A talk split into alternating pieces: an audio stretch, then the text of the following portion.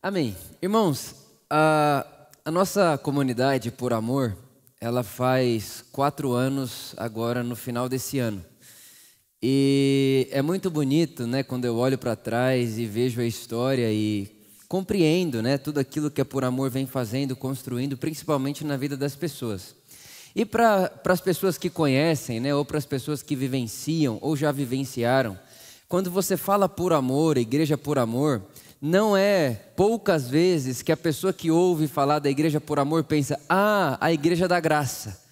É, a igreja da graça, a igreja da graça. E, e, isso foi virando assim quase que normal. As pessoas quando vêm falar comigo, elas dizem para mim: "Ah, eu falei, estava falando com o Uber. E aí eu, eu falei para o Uber que eu sou da Por Amor, e ele: "Ah, eu sei, já ouvi falar, a igreja da graça, a igreja da graça". E isso foi quase que um carimbo, uma marca que nós como comunidade fomos ganhando e recebendo. E vou falar uma coisa a vocês, me alegra muito. Me alegra muito. Porque se alguém pensa em por amor e lembra da graça de Deus, do amor de Deus, isso me alegra e me alegra absurdamente. E aí foi legal porque essa semana, umas duas semanas atrás, eu recebi um convite para ir falar numa rádio. E quando a moça da rádio me convidou, ela falou assim: Ah, então é porque a gente quer chamar uma pessoa para falar aqui que seja da hipergraça, assim, né? e tal. E eu achei aquilo interessante. Eu falei, vocês lembraram de mim? Ela disse sim. E aí quando eu cheguei lá, eu comecei a conversar com ela, ela falou assim, ah, pastor, mas como é que é esse negócio aí? Esse negócio da hipergraça tal. Dizem que o pessoal da hipergraça não fala de pecado, não há mais pecado. Eu falei, não, então você chamou a pessoa errada, porque a gente fala sim de pecado, né? Há pecado sim. Né? Tem pecado, há pecado, e se não tudo de sofrimento que existe no mundo se não for tudo, quase tudo é fruto de pecado, do nosso pecado, do nosso egoísmo, da nossa ganância, da, da nossa exclusão ao outro, do, da, do nosso julgamento. E eu comecei a refletir sobre isso. E quando ela me falou isso daí pela mensagem, umas duas semanas atrás, eu comecei a refletir, comecei a pensar sobre isso. E, e aí eu cheguei a essa pergunta no meu coração: quando as pessoas pensam na palavra pecado, o que é que vem no coração delas? Qual é a primeira impressão que as pessoas têm no coração delas quando pensam em pecado? E eu comecei a perguntar para algumas pessoas, pessoalmente. E ontem coloquei inclusive na minha rede social, eu amo fazer isso. Né? Eu faço uma pergunta lá e fico vendo a resposta das pessoas. E é muito interessante, porque você ouve, obviamente, muitas respostas repetidas, como por exemplo, o que você pensa quando ouve a palavra pecado? A pessoa diz inferno. A outra pessoa diz condenação. A outra pessoa diz eu preciso me arrepender. Pecado, separação de Deus. Pecado, sexualidade. Né? E, e, eu comecei a refletir e olhar a resposta das pessoas e a pensar sobre isso. E quando nós olhamos para a arena pública do nosso país hoje, o que a religião, principalmente a religião cristã e evangélica, chama de pecado hoje, geralmente tem um viés é, sexual a gente demonizou sexualidade ou, hoje em dia, 2022, um viés político. E geralmente o pecado é sempre o outro que não vota como eu, independente de quem seja o outro. Então, quando a gente olha hoje para o cenário atual e pensa pecado na arena pública, ou é sexual ou é político.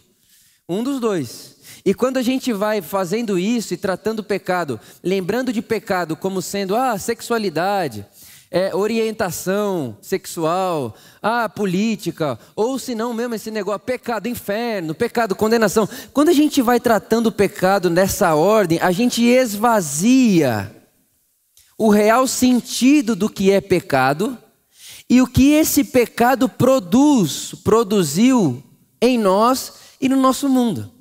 É um esvaziamento do pecado pensar isso daí é, é levar ele para um lugar. E aí, quando a gente se distrai tratando o pecado dessa forma, a gente não percebe o caos que o pecado de fato está gerando e a gente nem olha para ele, porque a gente está achando que pecado é a sexualidade, geralmente a do outro. Então a gente não percebe o, o, a confusão e a guerra que está acontecendo aqui, porque a gente está tratando o pecado como sendo aquele mundinho pequenininho, e que a gente vai tratando ali na nossa rotininha diária e todo esse negócio. Esvaziamos o que significa pecado, porque quando nós vamos para a tradição bíblica, quando eu quero aprender e entender biblicamente ou na tradição bíblica o que é pecado, a primeira coisa que eu aprendo é que o mundo, a criação, não nasce de pecado. Porque tem gente que pensa assim, né? Que é, o, o mundo é fruto de pecado, porque você nasceu um pecador mau, você nasceu um sem vergonha, você nasceu um cafajeste, nós somos todos malvados, em, pecado a gente nasce, é como se o, o, a origem, é como se o início da nossa história, da nossa existência fosse pecado. Só que quando você abre a Bíblia, irmão, a Bíblia não começa em Gênesis capítulo 3, que é onde o pecado entra. A Bíblia começa em Gênesis capítulo 1, que é onde Deus cria tudo e vê que é muito bom e abençoa tudo que criou. Então a primeira coisa que eu aprendo é que o pecado não é a origem. As coisas não começam no pecado, começa num Deus gracioso, amoroso, generoso. E essa semana eu estava assistindo um filme que inclusive eu vi de uma irmã aqui da Por Amor na semana passada. Ela falou para mim, Vitor, você precisa assistir um filme na Netflix que se chama Ouse Sonhar. E eu fui assistir. E o autor, em um momento do filme, ele utiliza uma fala do, do Einstein. E essa pergunta, né? O Einstein dizia o seguinte: olha, a sua vida está determinada a resposta que você dá a essa pergunta. Que pergunta? O universo para você é benevolente ou determinista e malvado? Parafraseando, né? A criação, a, o que é criado, tudo que Deus criou, para você, para mim, para nós, é bom, abençoador, generoso por nós ou é tudo contra nós? Está tudo conspirando contra nós? Essa resposta é uma resposta importante da nossa, da nossa experiência pessoal. A maneira como você vê isso é muito importante. E a maneira como você responde ao que eu acabei de dizer é muito importante e diz muito para você da sua própria vida. Porque se eu olho para o universo, para o Criador, ou eu olho para mim como fruto determinante de queda, pecado, malvado, eu vou partir desse ponto. Eu vou sair dali. Agora, se eu olho para o universo, para a criação, para o Deus Criador e vejo ali beleza, bondade, generosidade, doação, solidariedade. Peraí, eu já parto de uma outra ótica, eu já saio de um outro lugar. Então, a primeira coisa que eu queria dizer para você nessa conversa sobre pecado é que o pecado não é a origem, a bênção de Deus é a origem, o presente da vida é a origem, ser criado à imagem e semelhança de Deus é a origem. O começo de tudo é Deus nos fazer a sua semelhança e relacionar-se comigo e com você em amor. Isso começa a história. Isso é o Gênesis. Se eu for pegar, por exemplo, as palavras do nosso irmão Pedro, ele vai dizer que antes da fundação do mundo o cordeiro está imolado. Ou seja, antes da fundação do mundo, a cruz. O que é a cruz? Um ato generoso de solidariedade e amor. Antes do mundo existir, há solidariedade e amor, amor generoso, graça que compartilha de si. Essa é a primeira coisa que eu aprendo com o pecado. É que o pecado não é a origem. É que o pecado não é o começo. E a segunda coisa que eu aprendo é que o pecado, na nossa tradição, quando a gente abre o, o texto bíblico, o pecado é o ser humano, preste bem atenção nisso. O pecado é o ser humano tomando para si o direito de dizer o que é bem e o que é mal. Já parou para pensar por que, que lá no, no jardim a árvore não é a árvore da maçã e nem da laranja? A árvore tem nome? Porque está querendo te ensinar uma coisa, está querendo me ensinar uma coisa. O problema ali não é a árvore em si. O problema ali é Olha, tem uma árvore aqui, chamada árvore do conhecimento do bem e do mal, que quando você come dela, você está dizendo que você tem autonomia para dizer o que é bom e o que é mal. Você passa a ser juiz, você toma o lugar de Deus.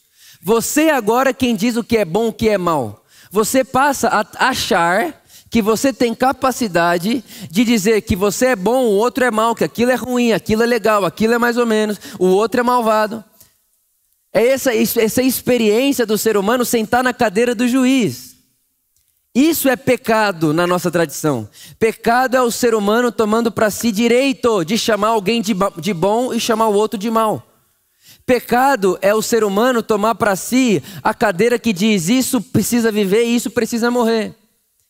Pecado é quando eu tomo para mim o direito de dizer que você não merece e que eu mereço. E geralmente quem não merece é o outro grupo, o meu merece sempre. Geralmente o malvado é o outro grupo, o meu é o bonzinho sempre.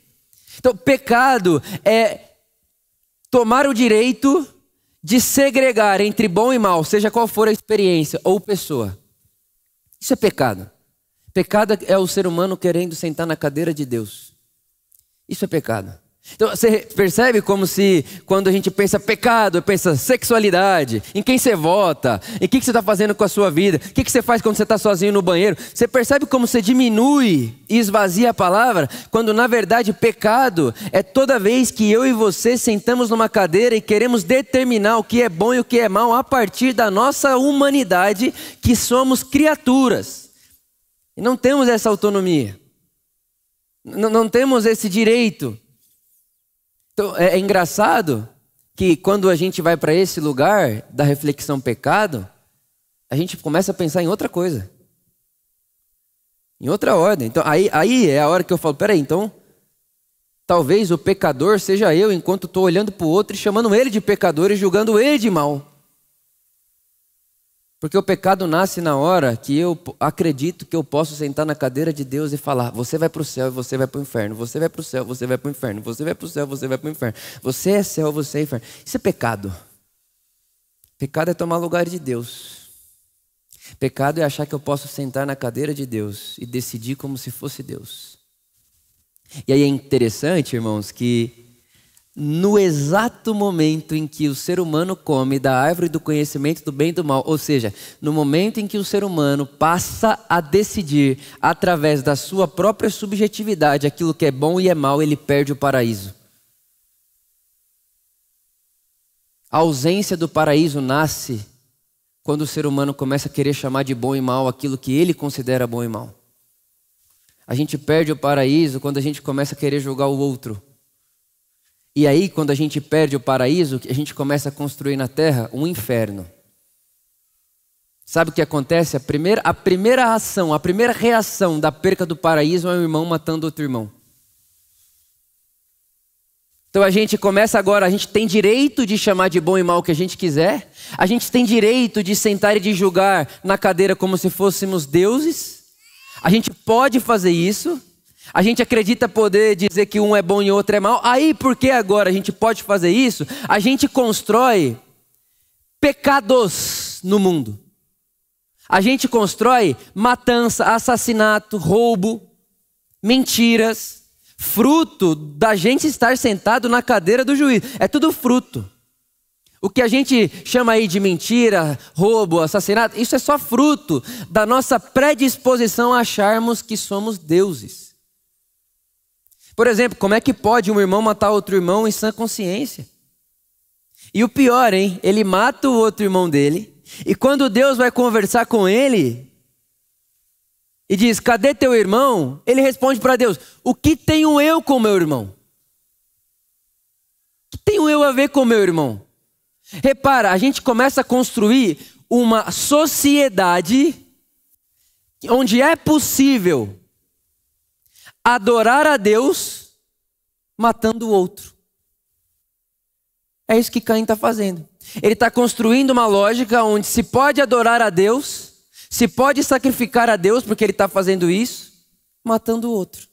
Ele mata o seu irmão e entrega uma oferta a Deus. Vê se isso não vem se perpetuando. A gente mata o outro, a gente exclui o outro, a gente condena o outro, a gente julga o outro e ofertamos a Deus. Nos encontramos todos os domingos para ofertarmos a Deus, para darmos a Deus, para sermos generosos a Deus, achando que é possível tocar a Deus matando o outro. Sendo que o que a espiritualidade bíblica vai dizer para nós é que quando matamos o outro, matamos a Deus, porque Deus está no outro. Então, sim, de fato, há pecado. E o pecado nasce quando nós tomamos para nós mesmos a autonomia de julgarmos o que é bom e o que é mal, e quem é bom e quem é mal, e quem vai e quem não vai, quem pode e quem não pode. E aí, quando a gente começa a fazer isso, a gente começa a construir existências infernais. A gente fica nessa, né? O inferno é sempre lá no futuro, é um fogo ardente lá. Mas e os infernos que a gente está criando aqui? Os infernos que nós, cristãos, estamos criando aqui. A gente fica achando que é mandar a pessoa para o inferno lá, a gente está criando inferno aqui. Porque inferno também é todo lugar que acredita-se que pode se oferecer oferta a Deus matando o outro. Então o pecado está aí. O pecado está aí. E aí, porque a gente acha que é Deus, a gente acha que pode mentir para o outro. Porque a gente acha que é Deus, a gente acha que pode matar o outro. Porque a gente acha que é Deus, a gente acha que pode excluir o outro. Porque a gente acha que é Deus, a gente acha que pode ser ganancioso e ter tudo que a gente quer. Porque a gente acha que é Deus, a gente acha que o dinheiro é só nosso. Porque a gente. Tudo nosso é porque você acha que é Deus. Acha que é o centro do mundo. O que, que, que, que, o mundo tem para mim hoje? O que, que você tem para mim hoje? Porque se não tem nada para mim hoje, você pode sair fora, te excluo da minha vida. E outra, se você não se caracterizar como quem pertence a esse grupo, pode cair fora, porque aqui tem que ser assim, é desse jeito. A gente julgou que assim é bom. E se você não se enquadra, você é mal, vaza. Aí você fala, ah, Vitor, mas a gente mata. Mata, talvez não matamos como Caim matou Abel, mas matamos na alma. Uma palavra mata, irmão. Uma palavra mata. Há quem diga até que uma palavra mata mais. Porque você mata a pessoa e ela continua existindo, morta existindo. Há quem diga que é melhor morrer. Então, sim, de fato, há pecado, ele está por aí. E muitas das vezes está dentro das nossas igrejas, na boca dos nossos líderes. O pecado está aí. Basta ver, basta olhar. Basta ter olhos para ver. Mas o meu convite a você é que você olhe para si. Olhe para si. Mas graças a Deus pelo Evangelho. Tudo isso que eu estou falando para você, você pode começar a entender, ler a história através disso. Você pode olhar o nosso mundo através disso. Você pode ler a notícia através disso. Como é que você lê a notícia de, de hoje? Pode ler, ler através dessa ótica. Está tudo lá, exposto para você ver. Está lá. Mas graças a Deus por Jesus. Graças a Deus pelo Evangelho. Graças a Deus porque quando Jesus aparece, Deus, em forma humana, uma mistura inseparável de divino e humano, quando ele aparece, ele traz para a gente de volta um respiro. É por isso que ele diz: Vitor, você quer me seguir? Eu digo: quero. Ele diz: então negue-se a si mesmo. O que, é isso? É saia da cadeira de Deus. Saia do centro do mundo. Vitor, não há centro do mundo. O mundo é uma coisa só, não há centro do mundo. Negue-se a si mesmo e siga-me. E um dos textos que eu mais gosto, sem dúvida nenhuma, para falar disso com você é Efésios capítulo 4. Efésios capítulo 4, nosso irmão, apóstolo Paulo, ele diz assim no versículo 17: Assim, eu digo a vocês no Senhor, que não vivam mais como os gentios. E os gentios aqui, o apóstolo Paulo está chamando de gentil aquele que vive ainda com essa consciência que eu acabei de te dizer. Olha o que ele vai dizer: que vivem na inutilidade dos seus pensamentos. Eles estão obscurecidos no entendimento e separados da vida de Deus. Irmão, presta atenção não está dizendo que eles estão separados de Deus, porque só a Deus, só a Deus. Se nós estamos aqui agora é porque há Deus. O mundo subsiste em Deus. Nós respiramos em Deus. Deus é o arque da vida. Deus é o fôlego da vida. Só a Deus. Não estão separados de Deus. Eles estão separados da vida de Deus. Da vida de Deus. E qualquer pessoa, irmão, que está separado da vida de Deus, nesse sentido que eu estou falando, não estou usando, não estou falando da nomenclatura cristão evangélico. Estar separado da vida de Deus é estar dentro de uma vida cheia de uma lógica de ego, numa lógica onde eu sou o Deus da minha vida e tudo tem que girar em torno de mim. Eles estão separados da vida de Deus, e olha só, por causa da ignorância em que estão, devido ao endurecimento do seu coração. Tendo perdido toda a sensibilidade, eles se entregaram à depravação. Irmão, isso é muito bonito. Porque todo ser humano tem dentro de si uma sensibilidade ao que é bonito, ao que é belo, ao que é amoroso.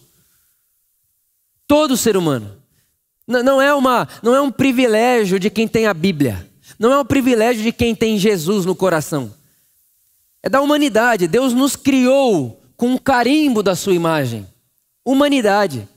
Todo ser humano tem dentro de si uma inclinação à beleza, ao bonito, ao belo. Todos nós. Mas olha o que o apóstolo Paulo diz: eles perderam essa sensibilidade porque endureceram seu coração. Sabe aquele negócio assim, meu, para uma pessoa fazer esse negócio aí, ela tem que negar a consciência dela muitas vezes. Ela tem que perder a sensibilidade, porque basta uma, uma reflexão de si, um olhar no espelho que cai em si. Porque tem um carimbo da imagem de Deus que está ali falando assim: isso é destrutivo, isso é morte. Isso é morte. Não faça isso, isso é morte. Não faça isso, não é porque Deus é, ah, Deus é um ditador de regras. Não, Deus é um Deus de vida e Ele odeia a morte. E toda vez que ele, dentro de mim, de você diz, não vai por aí, não é porque ele não quer que você vá, é porque ele não quer que você se destrua e destrua o outro. Irmãos, deixa eu te falar um negócio: você obedecer a Deus não muda nada para Deus, muda para você. Muda nada para Ele.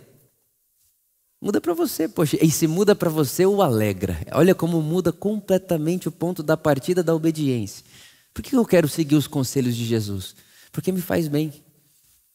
E ele continua, olha só. Todavia, não foi isso que vocês aprenderam de Cristo. De fato, vocês ouviram falar dele e nele, em Cristo, foram ensinados de acordo com a verdade que está em Jesus. Verso 22. Quanto à antiga maneira de viver, vocês foram ensinados a despir-se do velho homem. Que velho homem é esse? O apóstolo Paulo, ele tem uma linguagem muito interessante, muito simples. Ele diz o seguinte: só existem dois humanos, o velho humano e o novo humano. E quando ele fala de velho homem e novo homem, ele está falando da humanidade. Ele está dizendo: tem uma humanidade que é a velha humanidade. Que velha humanidade? É a representada em Adão. Quem é Adão? Adão é o Deus sentado no trono. Adão é o cara que está submisso ao seu próprio ego. Adão é o cara que vive para si. Adão é o cara que tudo é meu e tudo para nós tudo meu e para os meus. Adão é isso daí. O que, que é o novo homem? O novo homem é Jesus. O novo homem é a pessoa de Jesus que diz: Eu não vim para fazer a minha vontade, eu vim para me entregar e me doar em amor. Isso, isso aqui é o segundo homem. Enquanto o primeiro homem é o homem do ego, o segundo homem é o homem da entrega, da doação. É isso que ele está dizendo. Então vocês têm que tirar a roupa do velho homem. E esse é um trabalho de vocês, é o apóstolo Paulo dizendo.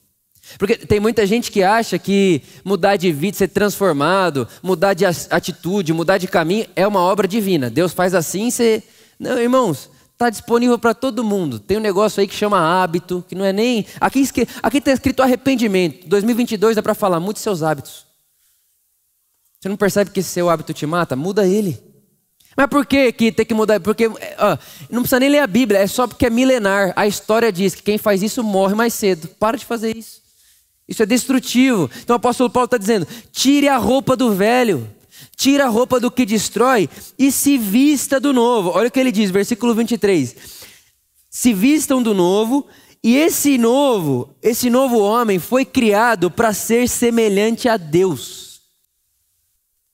Se revista do novo, que foi criado para ser semelhante a Deus. Portanto, Cada um de vocês deve abandonar a mentira e falar a verdade ao seu próximo, pois somos todos membros de um só corpo. Isso aqui é revolucionário. Olha só o que o apóstolo Paulo está dizendo, Vitor, para de mentir, cara. Mas por que, Paulo? Para de mentir. Por que, Paulo? Porque se eu mentir, Deus vai me pôr no inferno? Porque se eu mentir, Deus não me ama mais. Porque se eu mentir, eu vou passar a eternidade queimando. Não, Vitor, para de mentir, porque quando você mente para o outro, o outro é parte do mesmo corpo que você. Pare de mentir, Vitor. Para com esse negócio de mentira. Não é porque Deus não vai te amar, não é porque você vai deixar de ser aceito por Deus. Não é, Vitor. O pecado que você está cometendo não interfere mais no que Deus sente por você, no amor de Deus. Não interfere. O seu negócio com Deus está resolvido. Ele te ama, te aceita, te acolheu, te incluiu. Ponto final. Está decidido. Isso é coisa dele. Vitor, quando você mente, você está destruindo o outro e a si mesmo. Então fale a verdade. Por quê? Porque faz bem para você e para o outro. Ele não põe Deus na conta. Ele não põe medo na conta. Ó, oh, o diabo é o pai da mentira, hein? Eu lembro que a gente aprendeu, inclusive isso é uma coisa que minha irmã Giovana, ela fala até hoje. Quando ela mentia, e eu e minha irmã Jéssica sabíamos, a gente falava, você acabou de virar filha do diabo. E ela fala disso até hoje, ela morria de medo. Às vezes ela não dormia à noite pensando nisso. Ela fala, que ela deitava e falava, meu Deus, será que eu sou filha do diabo? Porque a gente aprendeu que mentiu é filha do diabo. Ah, repara o que o Paulo está dizendo é revolucionário. Ele está dizendo, percam o medo de Deus. Não há mais condenação. Deus não está querendo condenar e massacrar você. Mas pare de mentir, poxa. Mas por que então? Porque o outro importa. Porque não há adoração a Deus que não passe pelo outro. Se nós criamos um inferno, preste atenção nisso. Se nós criamos um inferno quando achamos que dá para relacionar com Deus matando o outro, significa que nós antecipamos o céu quando para chegar em Deus passamos pelo outro. Antecipamos o céu, antecipamos o belo, antecipamos a beleza emprestamos óculos celestiais para a nossa vida. Percebe como o pecado se torna de outra ordem, com outra experiência, com outra sensibilidade. Agora não tem mais a ver com o que Deus pensa de mim. Deus vai inferno, condenação, separação de Deus. Não, o pecado é destrutivo para você e para o outro. Eu vou dizer uma coisa a você: não há pecado que seja individual. Porque se você é parte de mim, eu sou parte de você, o que eu faço sozinho interfere na sua vida.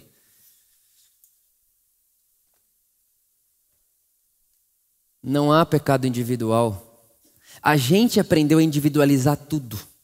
O mundo ocidental aprendeu a individualizar tudo, tudo é indivíduo. E se você vê a Bíblia, o texto bíblico, o nosso texto base, não tem esse conceito de indivíduo aqui.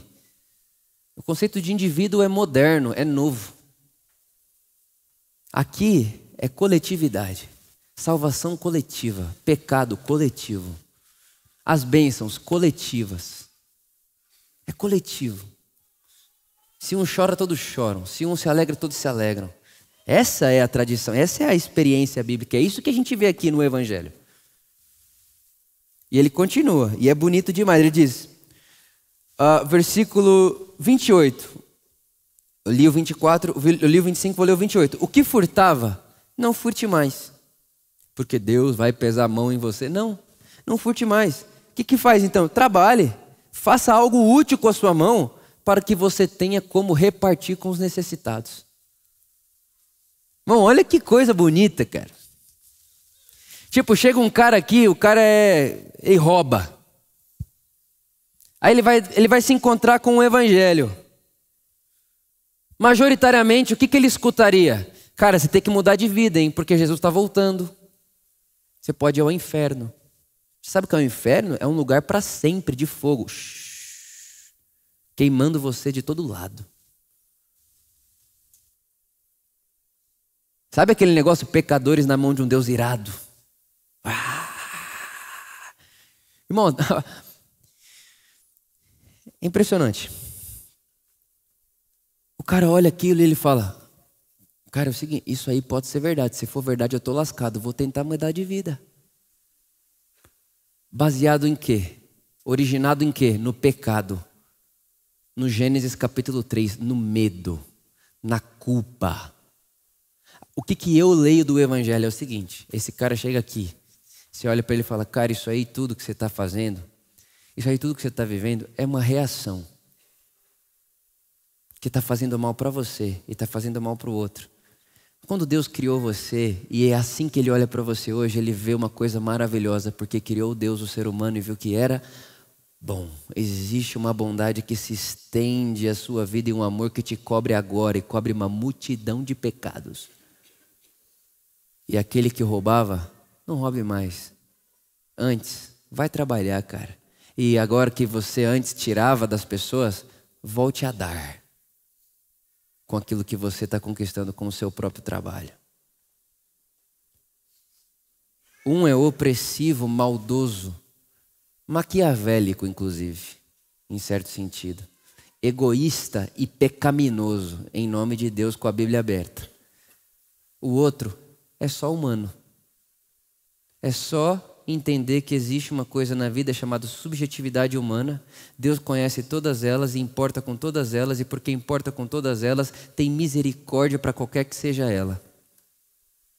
Graça acolhimento e perdão. E o conselho de Deus agora não é, olha lá, hein? Se você fizer de novo, aí eu vou começar a cortar a mão que roubou, hein? Não, o conselho é vá, trabalha, seja útil com suas mãos e o dinheiro que você receber, pega ele, reparte com quem precisa e aí você vai entender o que é viver. Porque enquanto você tira do outro, você morre e ele morre. Enquanto você trabalha e doa para o outro, você multiplica a vida e o outro ganha vida. Irmão, isso é o que eu penso, é assim que eu leio o Evangelho. É assim que eu, é assim que eu escuto Jesus dizendo: arrependei-vos. Arrependei-vos. Não é arrependei-vos porque você. Não, é arrependei-vos porque vocês estão matando uns aos outros, estão matando a si mesmos. Arrependei-vos. Mude o jeito de pensar de vocês, de agir. Aquele que roubava, não roube mais. Aquele que mentira, não minta mais. Porque mentir faz mal para você e para o outro, roubar faz mal para você e para o outro. Eu me importo com você. E o texto continua. Nenhuma palavra torpe saia da sua boca. Aí o que, que a gente fez? Palavra torpe, é palavrão. Não está escrito isso aqui. O que está dizendo aqui é palavra que não é útil para edificar o outro. Aí a gente chama de palavrão uma palavra, mas dizer que o outro não merece Deus, ou dizer que o outro não vale nada, ou dizer que o outro é vagabundo, vale. Então dizer que o cara é vagabundo pode. Isso edifica onde? Então, isso é palavra torpe aqui, ó. Esse aí é o palavrão que você tem que olhar para a sua vida. Esse aí. Dizer que o outro não presta, pode. Dizer que ele morto é melhor que vivo, pode. Quem quer que seja. Isso aí é uma palavra torpe. Isso aí é uma palavra que não edifica os outros. Olha o que ele diz: nenhuma palavra torpe saia da boca de vocês, mas apenas a que for útil para edificar os outros. Se não for edificar, cala-te. É o que o apóstolo Paulo está dizendo. Qualquer palavra dita que não edifique é um palavrão para o Paulo.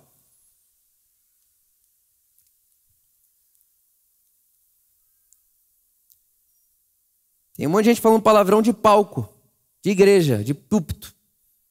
Palavrão. Palavra torpe. Diga somente, olha isso. Diga somente aquilo que for necessário para que conceda graça aos que ouvem. Não entristeçam o Espírito Santo, com quais, com qual vocês fostes selados para a salvação. Esse texto, não entristeçam o Espírito Santo, tinha, era, o, era o texto bíblico com a maior letra do quarto que eu escrevia quando eu estava na casa da minha mãe. Eu escrevi um monte de versículo bíblico na parede. De todos os versículos que tinha escrito na parede, esse aqui era o maior. Efésios 4:30. Se eu não me engano, foi um dos primeiros versículos que eu decorei na minha vida. Não entristeçam o Espírito Santo não entristeçam o Espírito Santo. E não entristecer o Espírito Santo significa que ele se importa. E se eu posso entristecê-lo, significa que eu também posso alegrá-lo.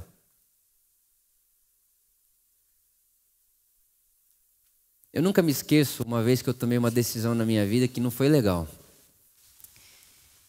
E quando eu terminei de fazer o que eu estava fazendo e eu saí daquele lugar e falei, nossa, eu não devia ter feito isso. Espírito Santo, onde você estava? Eu lembro, sabe, sabe aquela, aquela impressão interior, aquela, aquele pensamento que é meu, mas não teve origem em mim? do Dallas Willard. Deus fala comigo e com você com pensamentos que são nossos, mas não tiveram origem em nós. Em nós. A hora que eu falei, Espírito Santo, o que, que você estava fazendo? Onde você está? Ele veio dentro de mim. Vitor, eu estava lá o tempo inteiro, mas eu só não estava feliz. Irmão, aquilo para mim foi uma.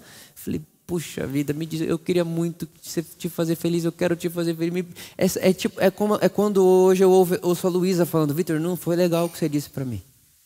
Mas não significa que ela deixou de me amar e que agora ela me ameaça. Se você fizer de novo, eu me divorcio. Tem gente que acha que Deus é assim. O dia que você obedece, Deus fala, te amo. Aí o dia que você sai da linha, ele se entristece, mas não significa que ele vai te excluir. Não significa que ele vai dar um pé em você e falar, vaza. Eu lembro uma vez que eu já até falei aqui na Por Amor, eu estava assistindo aquela série na, na, no Netflix, a Sintonia, né? Aí tem a música, né? Ontem eu falei que te amava, mas hoje já te esqueci. Tem gente que acha que Deus é assim. Ontem Deus falou que me amava, mas hoje já me esqueceu, porque eu sei o que eu fiz. E sem perceber, a gente está sentado de novo na cadeira de Deus, agora julgando Deus, dizendo: Eu sou mal para Ele, eu não mereço Ele. Que é isso? O pecado de querer julgar o que é bom, o que é mal, quem merece, quem não merece, quem está incluído, quem está excluído. Então, o meu jeito, o meu, a minha forma, a, a minha, a, a, maneira como faz sentido para mim, a maneira como eu leio o Evangelho e a maneira como eu leio a minha vida em relação a esse assunto pecado é, primeiro, eu não nasci fruto de pecado. Eu nasci da bondade generosa, graciosa de um pai de amor que cria porque ama. Eu nasci de lá. Segunda coisa, Pecado é toda vez que o Vitor quer sentar na cadeira de Deus. E desse pecado flui todo o resto. Ah, mentir para você, mentir porque acho que posso mentir. Sou Deus? Posso. Matei porque acho que sou Deus, eu posso matar, eu posso matar, eu mato. Tá, tá, tá me ameaçando, mata. Porque eu sou Deus. Pecado. Matou é uma reação do pecado. Biblicamente falando, na linguagem de Paulo, ele usa pecado no singular e pecados no plural. O pecador é esse negócio de sentarmos na cadeira de Deus. É, é, é, é essa predisposição humana de querer ser Deus. Pecados é a reação disso. A terceira coisa que eu penso é que eu vou criar infernos nesse mundo se eu achar que eu posso tocar a Deus e adorar a Deus matando o outro. Eu penso nisso. E a última coisa é o que o apóstolo Paulo diz aqui: andem conforme aquilo que vocês aprenderam em Jesus. Andem conforme aquilo que vocês aprenderam em Jesus. Eu não estou gastando a minha energia vital. Eu não estou gastando a minha energia, é, é, é, a minha força de energia para matar o pecado que é. Não, eu estou gastando a minha energia para tirar todas as cascas que foi sendo construída no Vitor durante os anos, para que o Vitor vá para Gênesis 1, ao invés de começar a sua vida a partir do Gênesis 3. Eu quero começar minha vida a partir de Deus. E Deus me criou, te criou e viu que era bom. E nos criou a sua imagem e semelhança. Por isso que não poucos dias da minha vida pela manhã, quando eu acordo, uma das primeiras coisas que eu faço é escrever quem Deus é. Escrevo lá cinco, seis, às vezes dez coisas. Deus é amor. Deus é luz. Deus é vida. E aí do lado eu escrevo: Quem sou eu? E tem coisa que você escreve lá, você não está vendo em você na hora, mas você escreve porque é o que Deus diz sobre você. Então, Deus é amor. Eu sou amor.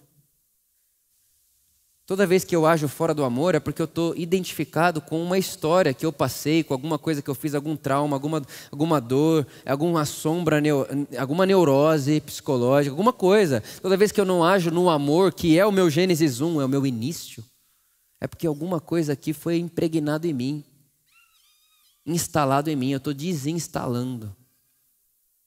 Para voltar lá para minha origem. Minha origem é o próprio Deus. Deus é luz, o Vitor é luz. Não foi Jesus que disse: vocês são a luz do mundo. para eu voltar. O meu desejo é voltar. Voltar. Voltar aonde? Voltar ao que Deus disse para mim sobre mim, antes do pecado dizer para mim o que eu devo fazer ou ser. Meu desejo é voltar. Voltar em Deus. Voltar em Deus para que eu possa viver a partir de Deus. Então, minha oração para você, para mim, hoje, para nós, é que voltemos em Deus, para que com Deus vivamos a partir de Deus.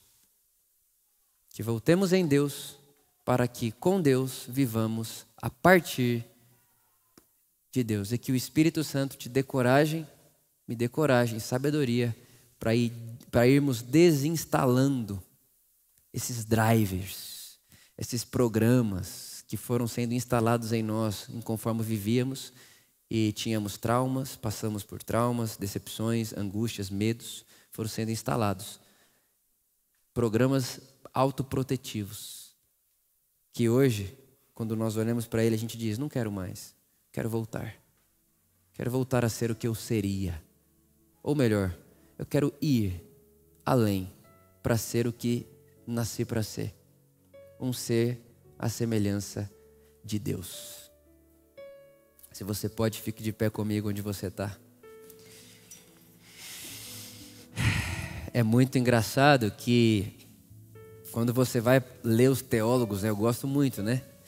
Os teólogos orientais, outra parte do mundo, né? Nós estamos no Ocidente. Quando você vai ler os teólogos orientais, para eles, salvação é uma palavra estranha à sua teologia. A palavra que eles usam é deificação.